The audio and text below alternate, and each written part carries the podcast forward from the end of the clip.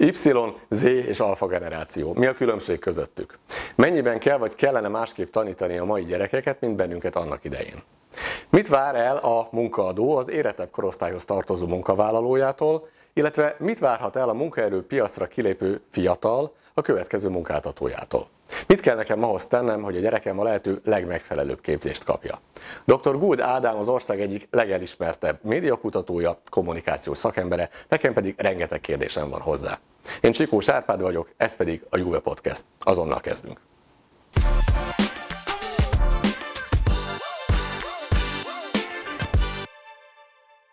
Szervusz Ádám, köszönöm szépen, hogy elfogadtad a meghívást, és ahogy az lenni szokott, 20 villámkérdéssel kezdünk, minél rövidebb gondolkodási idővel légy szíves válaszolj. A, B, vagy esetleg egy C választ. Rendben, szervusz. Laptop vagy tablet? Laptop. Telefon vagy e-mail? Telefon. Klasszikus kötet vagy hangos könyv? Klasszikus kötet. Nyomtatott fotóalbum vagy digitális képek a gépen? Digitális képek a gépen. TV-műsor vagy streaming? Is. Színdarab vagy koncert? Színdarab. Arany vagy ezüst? Arany. Iskolai oktatás vagy szülői tudatosság? Szülői tudatosság. Bizalom vagy kontroll? Bizalom. Amerika vagy Ázsia? Amerika. Pattogatott kukorica vagy popcorn? Pattogatott kukorica. Neten rendelt vagy üzletben kiválasztott ajándék? Neten rendelt. Óriási lehetőségek vagy Restart 2030? Óriási lehetőségek. Holtig tartó tanulás vagy mesterséges intelligencia? Holtig tartó tanulás. Csapvíz vagy ásványvíz? Csapvíz. Múzeumlátogatás vagy kirándulás? Múzeumlátogatás. Több haver vagy egy barát? Egy barát. Főzés vagy autószerelés? Főzés. Hagyományos vagy okos otthon? Okos. És az utolsó, normál vagy online oktatás?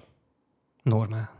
Az előzetes beszélgetésekből számomra kiderült már, azt mondtad, hogy az alfa generáció olyan nagyon nincsen még talán kiaknázva, vagy kutatva, vagy annyira még a te szakmad még talán annyira nem ismeri.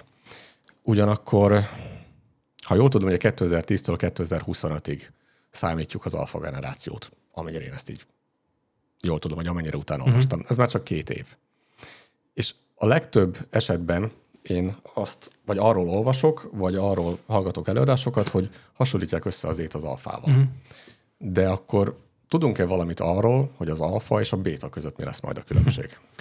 Én azzal kezdeném, hogy én nagyon kritikus vagyok a generáció elmélettel. Én kommunikációs média kutató vagyok, nem vagyok generáció kutató, de a generációs elméletet egy elméleti keretként én is használom. És ennek az az oka egyébként, csak hogy egy picit rávilágítsak erre a problémakörre, hogy van 4 olyan generáció, amit összefoglaló néven média generációknak nevezünk. Ez az X, az Y, a Z és az említett alfa generáció.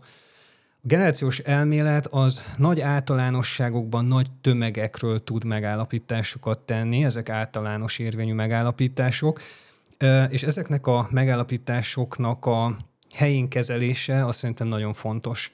Én azt látom, hogy az alfa generáció, ami, ahogy említetted is, 2010 után kezdődik, még mindig egy olyan generáció, aminek a tagjai maximum 12 évesek. Egy olyan életkorban vannak, ami nehezen kutatható. Én társadalomkutató vagyok, a tudományok területéről érkezem. Én az objektív kutatási eredményekben hiszek, legyen az kvantitatív vagy kvalitatív kutatás, és az alfa generációval kapcsolatos ismereteink még nagyon szűkösek. Azt is fontosnak tartom megemlíteni, hogy vannak kutatók, akik nem is hisznek abban, hogy létezik alfa generáció. Egyes megközelítések szerint mindenki, aki 95 után született, egységesen a Z generációnak a tagja. Ki határozza ezt meg, vagy ki mondja ki, hogy... Ezek tudományos diskurzusok, és ráadásul egy elméleti keretről, egy teoretikus koncepcióról van szó, ezért ennek az objektív megítélése ilyen értelemben szinte lehetetlen. Itt különböző tudományos diskurzusok versenyeznek egymással. Egyébként magának a generáció elméletnek a társadalomtudományokon belül is egy komoly kritikai bázisa van.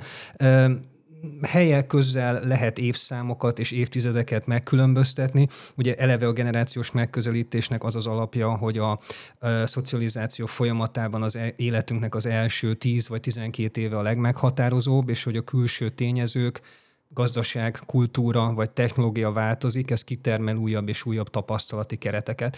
Ezért is érdekes az a megközelítés, bocsánat, amit említettél, hogy mikor lesz vége az égenerációnak, fogalmunk sincs róla. Tehát, ez független egyébként a koroktól, hogy az első 10-15 év a legmeghatározóbb?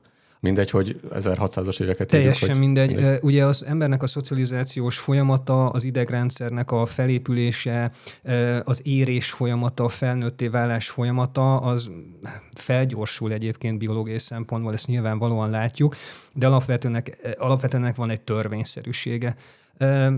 Maga az első 10-12 év is egyébként ilyen szempontból életszakaszokra bontható. Nagyon sok vizsgálat, például a pszichológia területén azt állítja, hogy az első 1000 nap a legfontosabb. Tehát azok az impulzusok, azok a tapasztalások, amiket az életünknek körülbelül az első 3 évében ismerünk meg, tapasztalunk meg, azok lesznek a személyiség formálásának szempontjából a leghatásosabb és legtávolra mutatóbb élményeink. Hadd meséljek el egy személyes élményt, és ezzel kapcsolatban még lesz is egy kérdésem. Idén volt nekem egy fotókiállításom, mert hogy én tanítok gimnazistákat fotográfiára.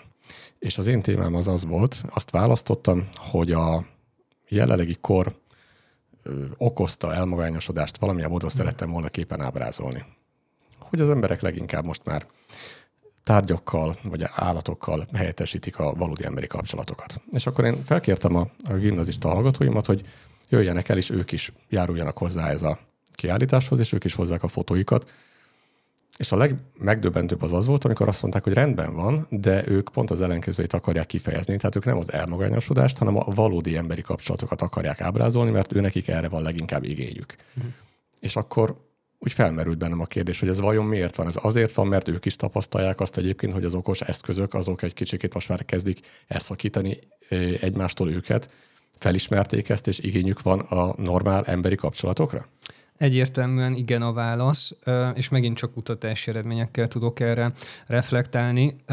Az ifjúság kutatási vizsgálatok, amik 4 évente ismétlődnek, hosszú évek óta vizsgálják azt a kérdést, hogy a fiataloknak milyen kapcsolati rendszerük van, hogy milyen szintű és milyen minőségű barátságokkal rendelkeznek, mi az a szociális háló, ami körülveszi őket.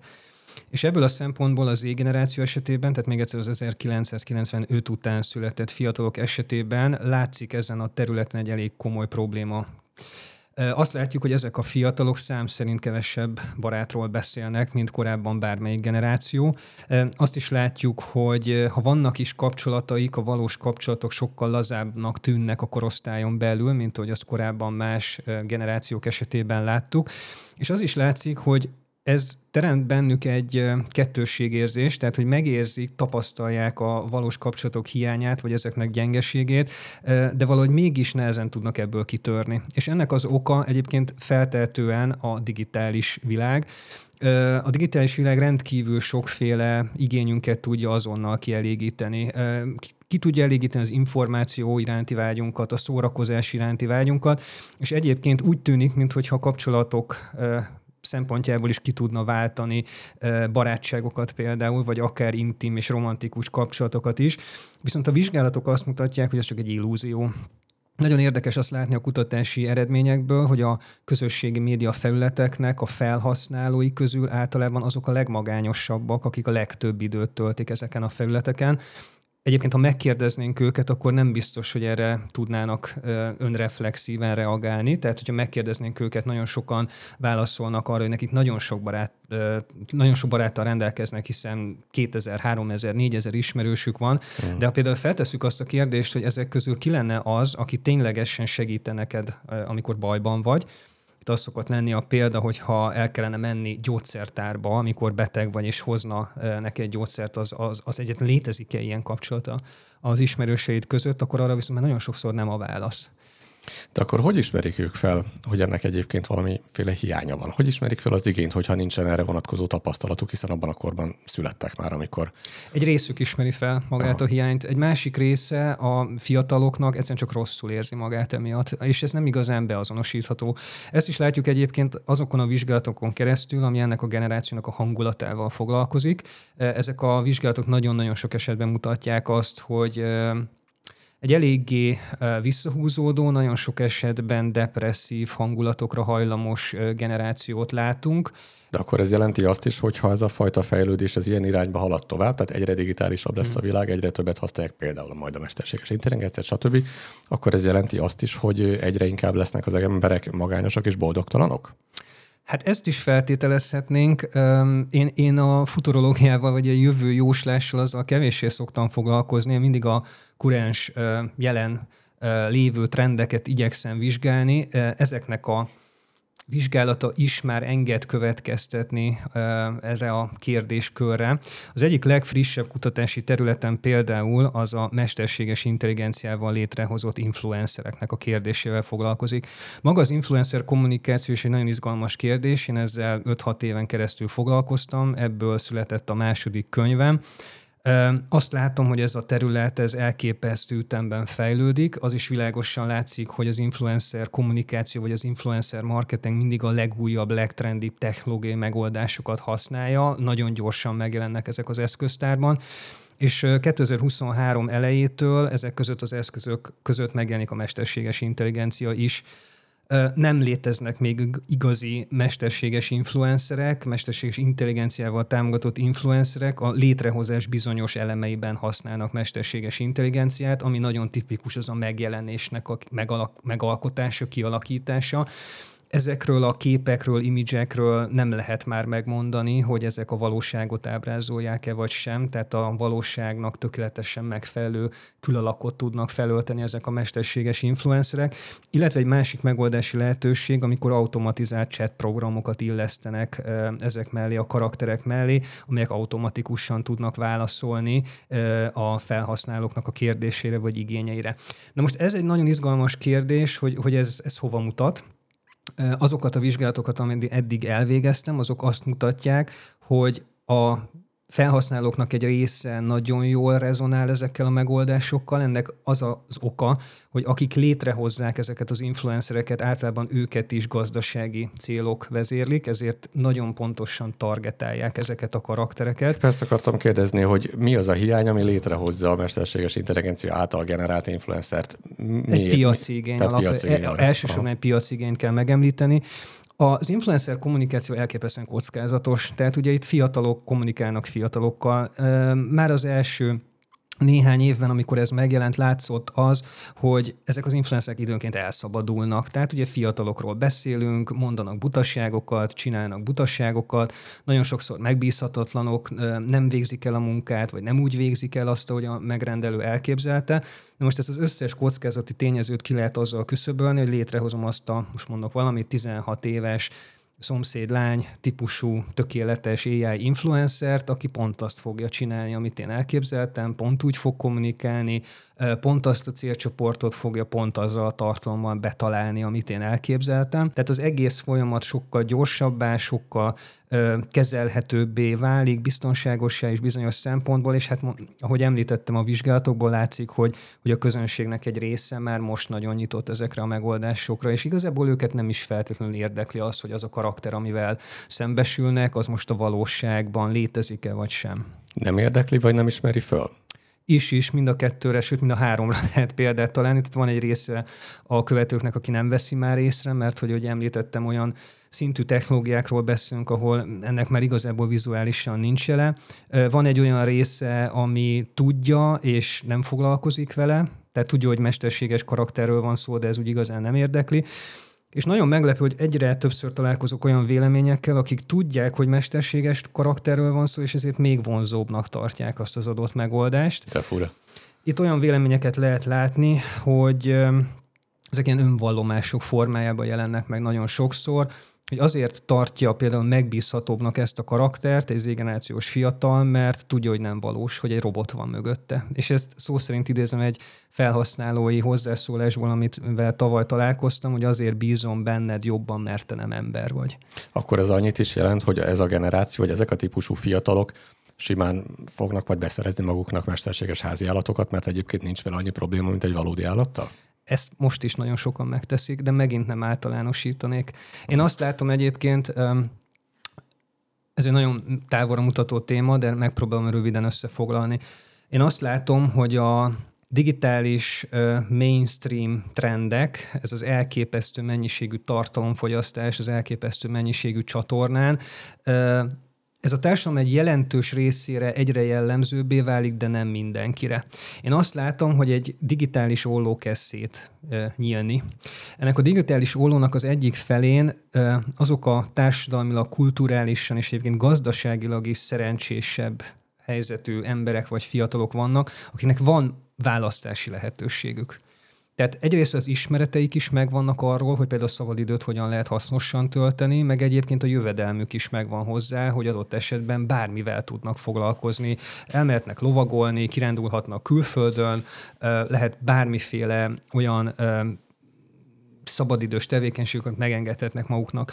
Ezzel szemben a társadalomnak egy elég jelentős része, amely kezd leszakadni, vagy már leszakadt, sem ezzel a tudással nem rendelkezik, és sok esetben az anyagi lehetőségei sincsenek meg arra vonatkozóan, hogy értelmesen kitöltse a szabadidejét. Mi lesz velük akkor egyébként? Hát ez egy óriási kérdés. Én 3 hete voltam egy nagyon izgalmas konferenciának a vendége, a Pécsi Tudományegyetem közgazdaságtudományi karán a marketing tanszéken dr. Töröcsik Mária professzorasszony szervezi évek óta a fogyasztás szimpóziumot. Ennek a fogyasztás szimpóziumnak idén az egyik központi kérdése az az volt, hogy mi lesz azzal a tömeggel, ami feltehetően a mesterséges intelligencia megjelenése kapcsán el fogja veszíteni a munkáját.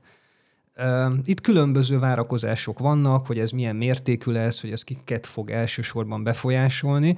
Az biztos, hogy ez meg fog történni, az is biztos, hogy nagyon sok olyan ember fog utcára kerülni, akire nem gondoltunk volna még akár 8-10 évvel ezelőtt sem, hogy az ő munkájukra nem lesz szükség.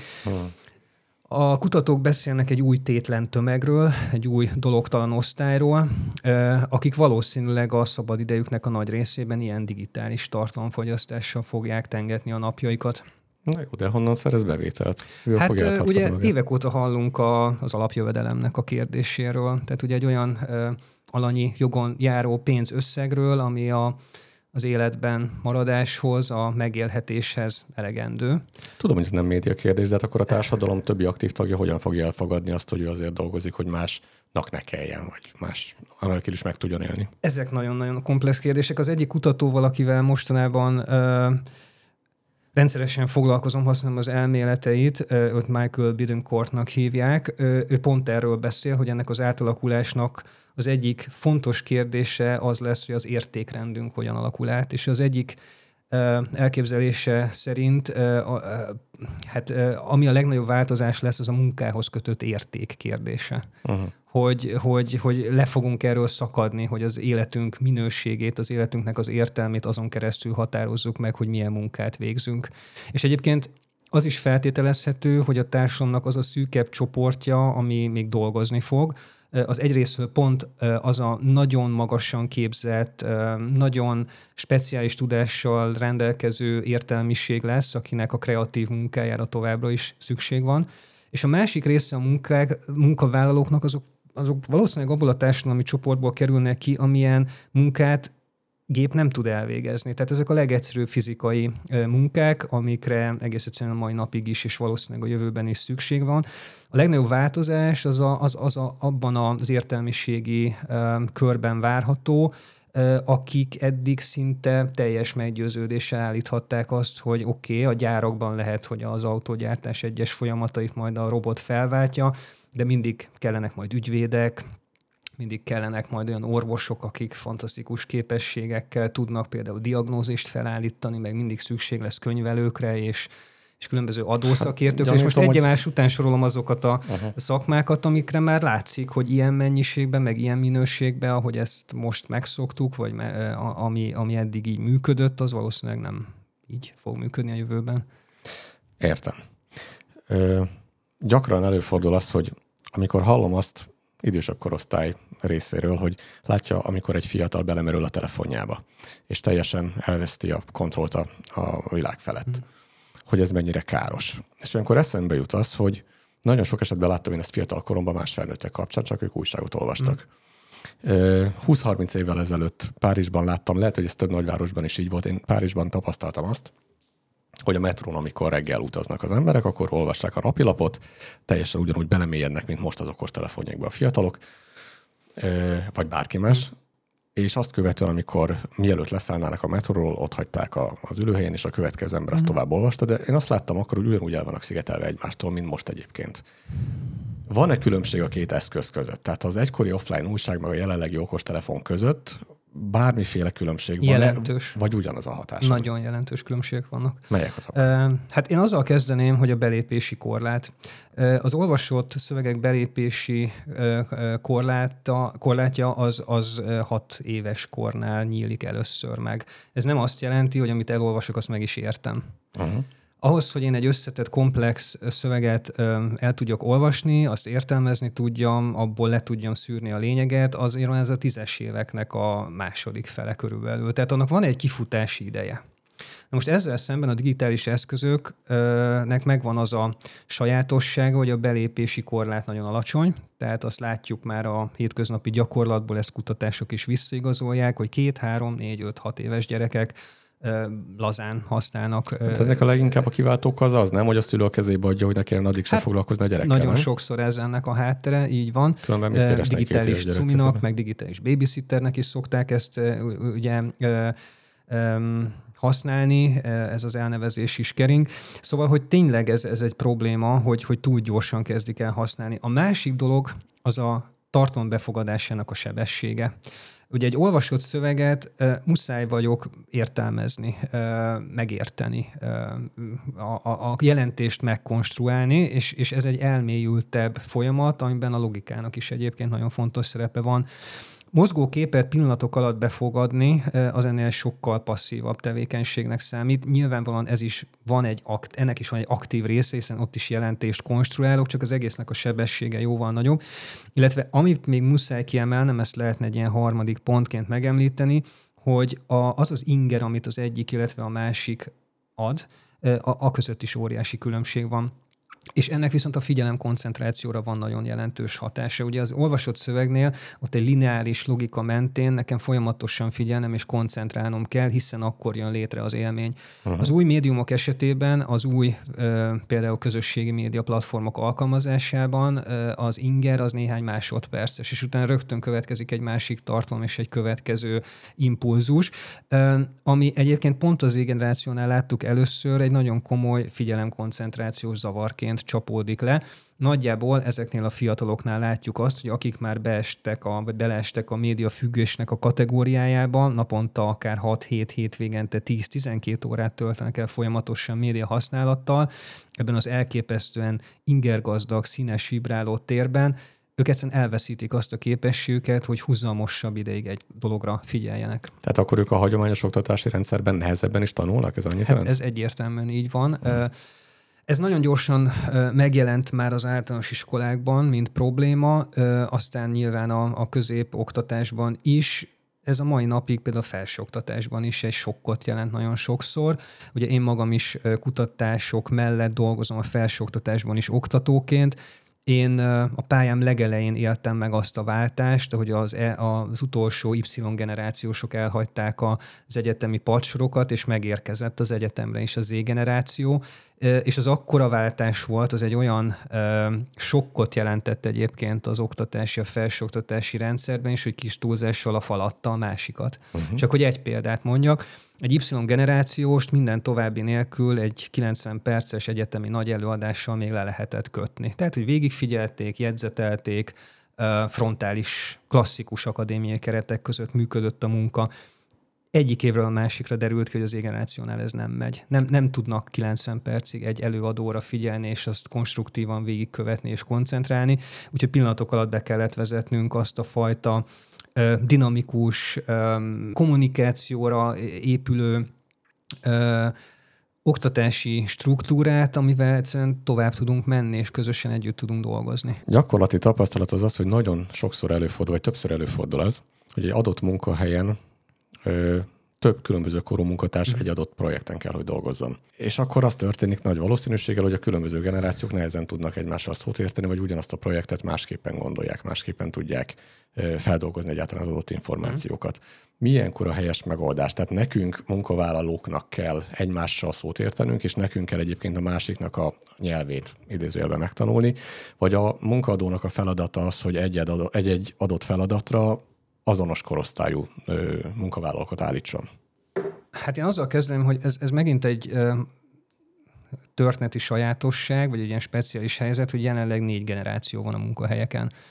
Ugye ennek egyrésztről az az oka, hogy egyre tovább vagyunk kénytelenek dolgozni. Tehát az én nagymamám még 55 évesen nyugdíjba ment, ugye most már 65 év a nyugdíj korhatár, ezért feltorlódnak a generációk a munkahelyen, ott vannak még a baby boomerek, és ott vannak már egyébként a Z-generációsok is. Na most ezt a 2 generációt már elképesztően nagy tapasztalati különbség választja el. Ugye a baby boomer az még egy olyan generáció volt, ami totálisan és teljesen offline és off-média környezetben szocializálódott. Ugye az ő fiatalságok idején még leginkább rádiót lehetett csak hallgatni, és még a televízió is még a jövőbe veszett. Na most ehhez képest a Z-generáció meg beleszületett a digitális forradalomba.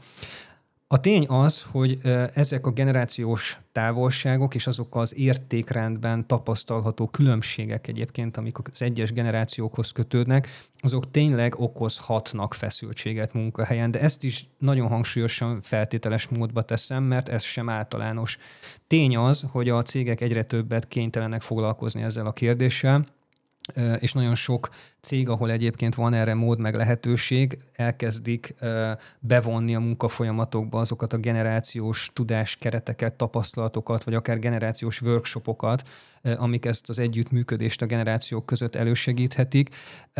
De azt is meg kell jegyezni, hogy nagyon sokszor viszont ez tud előremutató, már zökkenőmentes is lenni, hogy ezek a generációk együttműködjenek. Az a felvetés, amit megfogalmaztál, hogy egy adott feladatra egy típusú generációt kiválasztani, én ezt nem tartom, főleg a mai munkaerőpiaci környezetben egy megvalósítható folyamatnak, vagy praxisnak.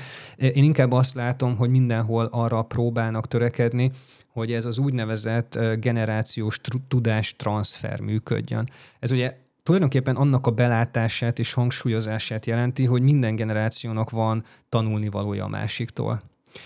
Ami talán szokatlan ember, mert azt, hogy a fiataloknak tanulni kell az idősektől, szerintem ezt megszoktuk nagyjából, az én generációm, én Y-generációs vagyok egyébként. De fogékonyak is rá egyébként a magyar elegi fiatal generáció? Ez sem lehet általánosságban kijelenteni, tehát nyilván egészen persze. Tehát vannak olyanok, akik abszolút fogékonyak rá, és ugyanúgy, hogy más generációknál is előfordult, vannak olyan csoportjai generációnak, akik kevéssé. Tehát az, hogy idősektől tanulunk, az szerintem így kulturálisan is egy viszonylag elfogadottabb dolog. Amivel probléma szokott lenni, és szerintem ez az, amivel egyre inkább meg kell barátkoznunk, hogy nagyon sok olyan szituáció előáll, egyébként nem csak a munkahelyen, hanem akár oktatási környezetben is, ahol érdemes a fiataloktól is tanulni. És ez általában egyébként pont a digitális skillek, illetve a média használati gyakorlatok, hiszen ennek a generációnak a tagjai valóban beleszülettek a digitális forradalomba, és nagyon sok területen olyan többlettudással is rendelkeznek, médiafelületekkel, applikációkkal, különböző megoldásokkal kapcsolatban, amire mondjuk lehet, hogy egy X generációs, vagy egy baby boomer annyira nem nyitott, vagy ezeket nem ismeri. A jelenlegi digitális kultúra hogyan változtatta meg a fiataloknak a párválasztási metodikáját? Megváltoztatta-e? Tehát erodálta-e ez a korlátlan választási lehetőség a párkapcsolati kommunikációt, vagy annak a kultúráját? Konkrétan a párválasztás esetén azt nem csak a médiakutatás, hanem kultúrakutatás is foglalkozik ezzel, hogy nagyon jelentősen átalakították például a társkereső applikációk. Csak egy dolgot szeretnék ebből kiemelni, ami egy elképesztően nagy változás, akár 15-20 éves távlatban is, nem beszélve arról, hogy mondjuk 50 vagy 60 évvel ezelőtt ez mennyire más jelentett. Hogyha az online média mentes környezetet nézzük még, akár a 80-as évek környékén, akkor a párválasztást nagyon erősen lekorlátozta a fizikai tér. Tehát az emberek nagyrészt azok közül tudtak választani, akiket ismertek, és ez egy véges számú elemet jelentett általában, főleg, hogyha kis településekről vagy kisvárosokról volt szó, és az egy ilyen belátható mennyiségű embert jelentett, aki potenciálisan mondjuk partnere lehetett az embernek. A digitális applikációk, párválasztás segítő applikációk ennek pont az ellentétét hozzák el, itt tulajdonképpen a végtelen választás illúziója jelentkezik nagyon sok esetben, ugye végtelenül lehet pörgetni ezeket az alkalmazásokat, és úgy is fog feldobni új embereket, meg fogok látni olyan illetőket, akiket korábban nem. Ez a digitális tér, ez tulajdonképpen a fizikai távolságoknak a jelentőségét is úgy tűnik, hogy kezdi háttérbe szorítani. Úgyhogy ez például egy nagyon jelentős változás, hogy ez hogy változott meg, illetve van egy olyan elképzelés, miszerint jelenleg az emberek fogyasztásának korát éljük. Uh-huh. Tehát nem egyszerűen fogyasztási kultúra, meg fogyasztási társadalom van, hanem az emberek fogyasztásának kultúráját alakítottuk ki. Ebben az is visszaköszön, már hogyha itt a társkereső applikációkról beszélünk, hogy ott az ember is egy termék, saját magát teszi termékké. Az, hogy hogyan jeleníti meg, milyen az a marketing anyaga, tehát milyen a képi anyag, milyen a szöveges anyag, mennyire meggyőző, az határozza meg majd az ismerkedésnek a sikerességét is. És a másik oldalon a kvázi fogyasztó, az pedig ugyanúgy, mint egy online áruházban a termékek közül válogat, és a kattintásával dönt. De egyébként ez a fajta módszer, ez működik? Tehát arra akarok kiukadni, hogy a jövőben számíthatunk arra, hogy a párválasztás meg a kapcsolatépítés az leginkább így fog működni, és van-e arra valamiféle kutatás, hogy ezzel szemben például a klasszikus partnerkeresés az tartalmasabb-e, működik-e még egyáltalán? Hát ez már most is trend. Tehát a fiataloknak jellemzően a legnagyobb része az, amikor párkeresésről gondolkodik, akkor elsősorban a digitális médiákhoz és az applikációkhoz nyúl. Tehát, hogy ilyen értelemben messze túl mutat ez a trend azon, hogy ezt egy ilyen elszigetelt jelenségként kezeljük. Én azt gondolom, egyébként ez már nem csak a fiatalokra jellemző, hanem akár a 30-as, 40-es korosztályra is, hogyha adott esetben párkeresésre adja a fejét, akkor mindig az első körben már az applikációk működnek. Nagyon könnyű arra gondolni, hogy ez az egy kattintás és a digitális térben elérhető szolgáltatások minden problémánkat megoldják. Nagyon sok esetben ez igaz, meg tényleg ezek tudnak nagyon hasznosak és praktikusak is lenni, de például pont a párválasztás kapcsán, és erre megint csak vannak vonatkozó kutatások, ez kicsit tévútnak tűnik. Az egyik nagyon problémás tévút ennek kapcsán egyébként pont az, hogy amikor valami nem stimmel az ismerkedési folyamatban, akkor most az ismerkedő emberek sokkal gyorsabban lépnek túl ezen. Nem arra motiválja az embereket ez a fajta gyorsaság és az emberek fogyasztásának gyorsasága, hogy hosszú ideig és mélyen ismerkedjenek egymással. De akkor jól gondolom, hogy amit az előbb beszéltünk, hogy van egy réteg, akit nem érdekel az egyáltalán, hogy az az influencer az most valós vagy nem valós, akkor ez a fajta, és most nem pejoratív, hanem normál értelemben mondom, hogy ez a fajta igénytelenség jelenik meg akkor a párkeresés tekintetében akkor, amikor applikációt használ az ember. Igénytelenségnek semmi esetre nem nevezném, mert az igények óriásiak. Uh-huh. Tehát ennek pont ez az egyik szerintem csapdája ennek a típusú ismerkedési módnak, hogy feltételezzük azt, hogy mindig lesz jobb. Uh-huh. Tehát kicsit ugyanúgy, mint egy áruházban, mint egy online áruházban, hogy biztos tudok majd jobb akciót találni, vagy biztos lesz majd egy olyan termék, ami még vonzóbb, vagy még jobb áron, még többet tud, valahogy ez lecsapódik egy idő után a társkeresés folyamatában is. Tudsz nekem gyakorlati tanácsot adni arra vonatkozóan, hogyha ugye nekem egyértelműen az a célom, hogy a gyerekemet úgy neveljem, hogy minél inkább hiteles és minél inkább értékes ember legyen. Én azt gondolom egyébként, hogy ehhez rengeteg kommunikáció kell, a hagyományos klasszikus értelembe vett párbeszéd és megértés és stb. De nem tudom, és nem is akarom előle elzárni a technikai eszközöket. Mit tudok én azzal kezdeni, hogy a gyerek egyre többet használ ilyen eszközöket?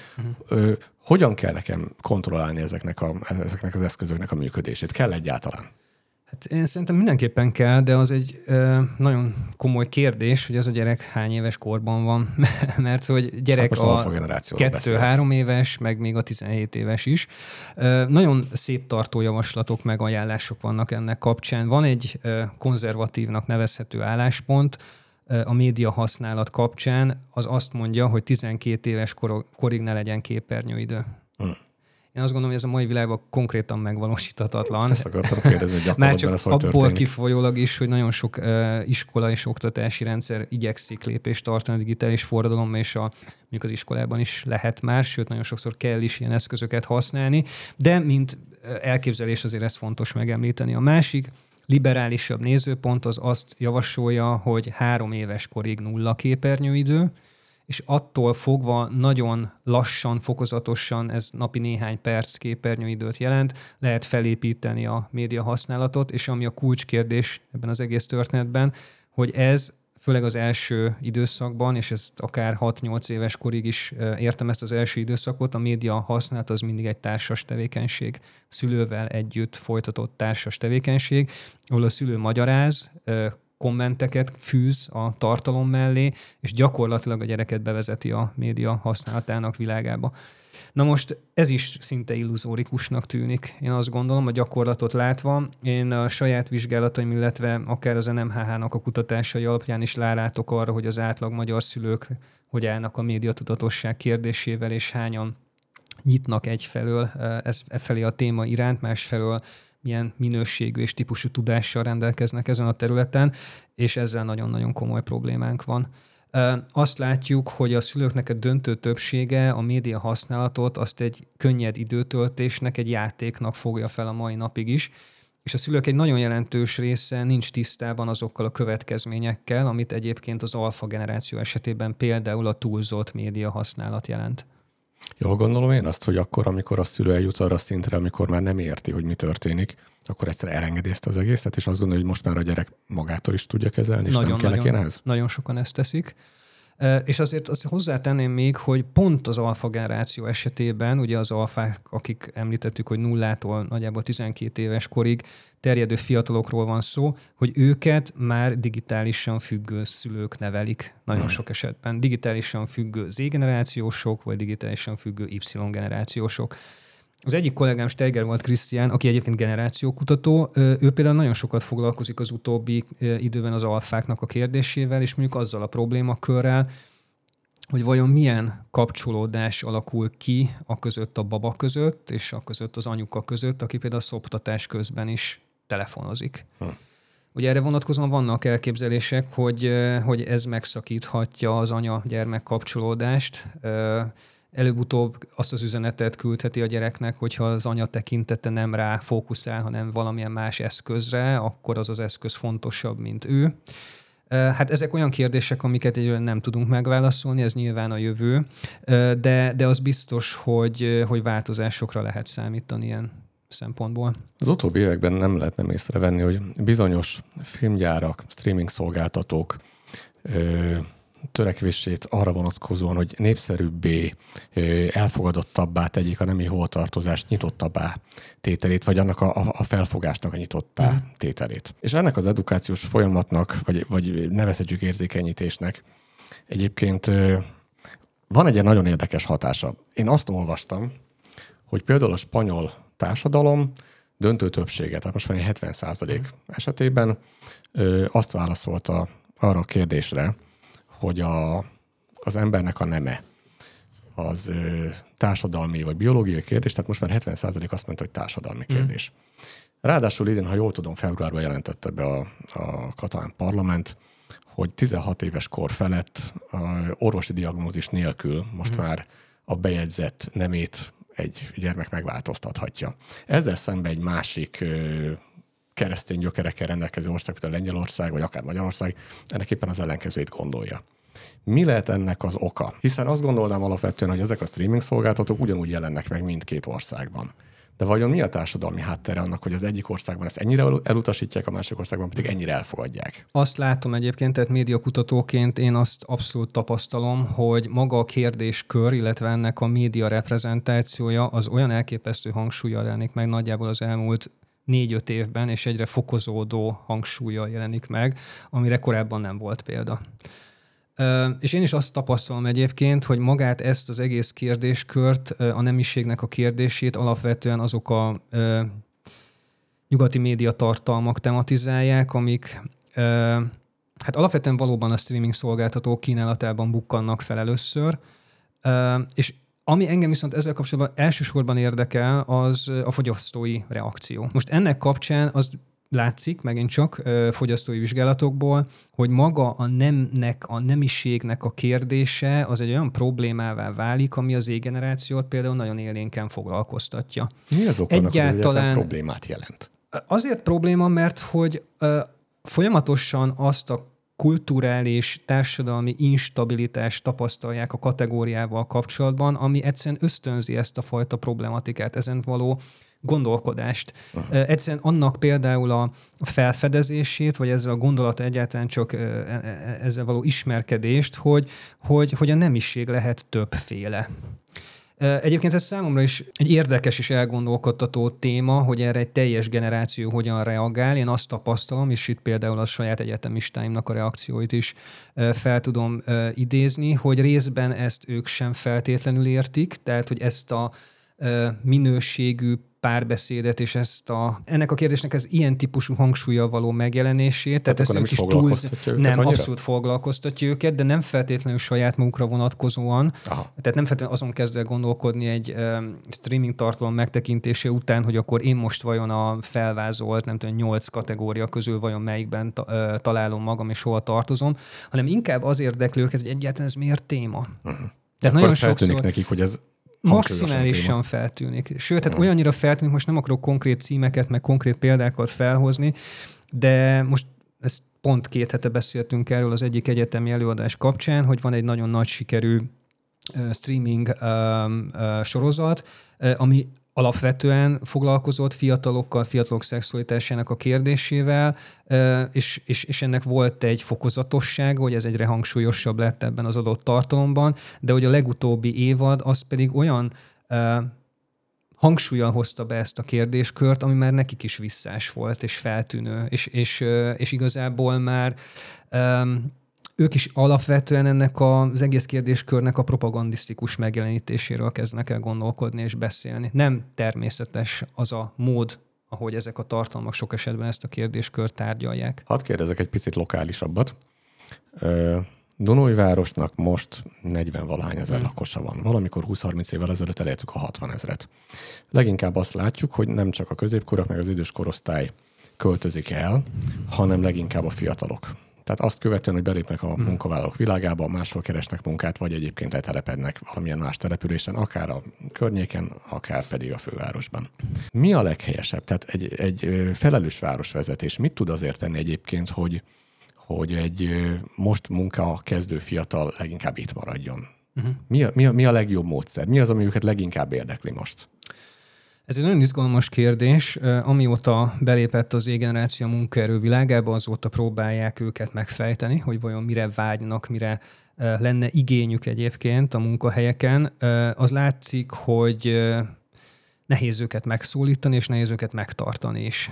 És ennek ráadásul van egy ilyen demográfiai háttere is, hogy viszonylag kevesen vannak. Tehát, hogy az E-generációban született fiatalok szám szerint kevesebben vannak, mint a korábbi generációk.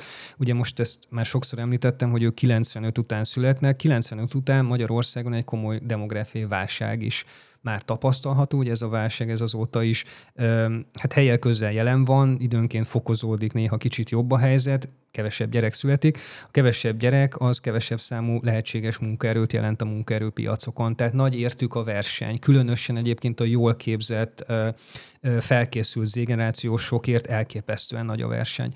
Különböző hazai és nemzetközi kutatások azt mutatják, hogy az E-generációnak pillanatnyilag az egyik legproblematikusabb kérdése az a megélhetés. Uh-huh.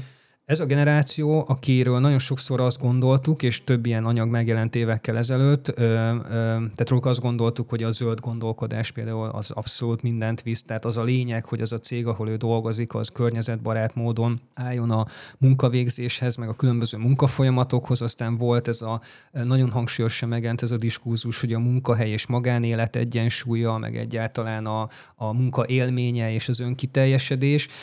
Ezt általában azokra a kutatásokra alapozták, ami akkor készült, amikor az E-generáció még nem dolgozott. Aha. Nem csak gondolkodott arról, hogy majd milyen lesz a munkaerő világában eligazodni. Na most viszont azóta, mióta ténylegesen munkába álltak, azóta észre kell vennünk, hogy egyik válság éri a másikat. Tehát ugye itt volt egy nagyon-nagyon komoly Covid-válság, ami őket nagyon korán egyébként pont a munkaerőpiacra való belépésükkor érte, aminek egyébként nagyon sok esetben az lett az eredmény, hogy pont őket rúgták ki elsőként, mert nem volt szükség a munkájukra. Aztán valahogy átvergődtünk a Covid-válságon, aztán rögtön a nyakunkba kaptunk egy háborús válságot, a háborús válságból inflációs válság és hitelpiaci válság lett. És ezek között, a keretek között próbálja meg ez a generáció elindítani a saját életét, és ehhez viszont pénzre lenne szüksége. Uh-huh.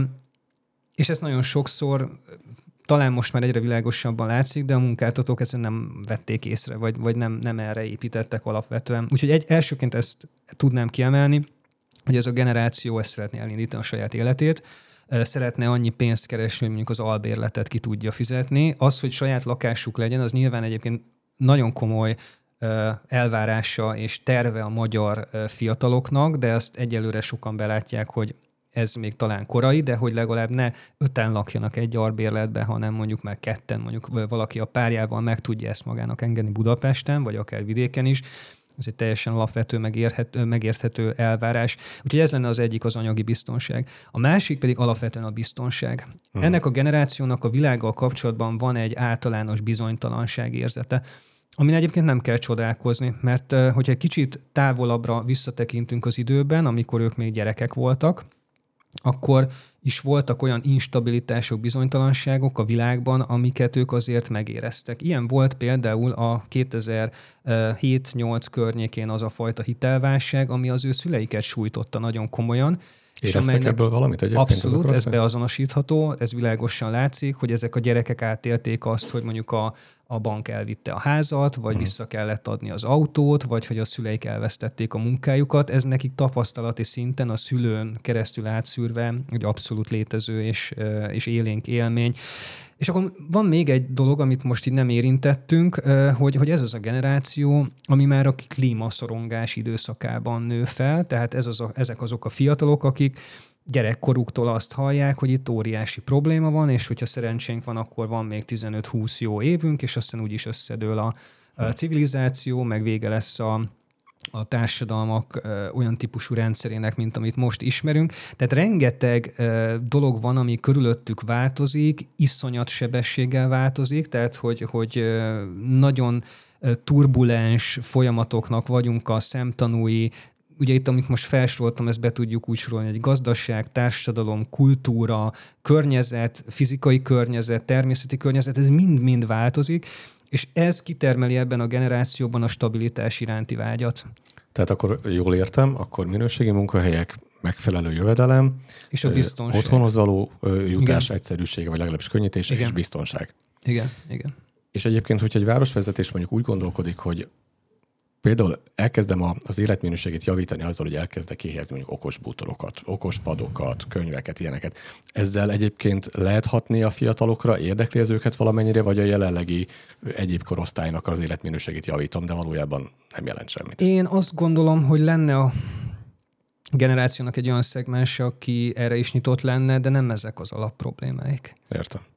Ennél sokkal egyszerűbb, sokkal hétköznapibb dolgokat tudunk talán megoldani, és amin keresztül az ő egyáltalán életminőségüket vagy élethelyzetüket javítani. Én azt gondolom, hogy a digitalizációnak a helye, szerepe az ő életükben így is úgy is megvan.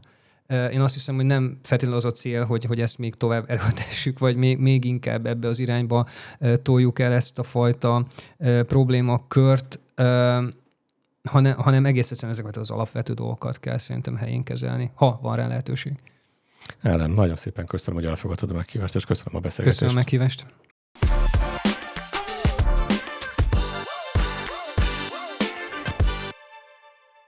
Köszönjük, hogy velünk vagy. Ha nem akarsz lemaradni a többi izgalmas közéleti beszélgetéseinkről sem, akkor iratkozz fel, és nézz vagy hallgass bennünket a YouTube, a Podpad, a Spotify vagy az Apple Podcast csatornáinkon.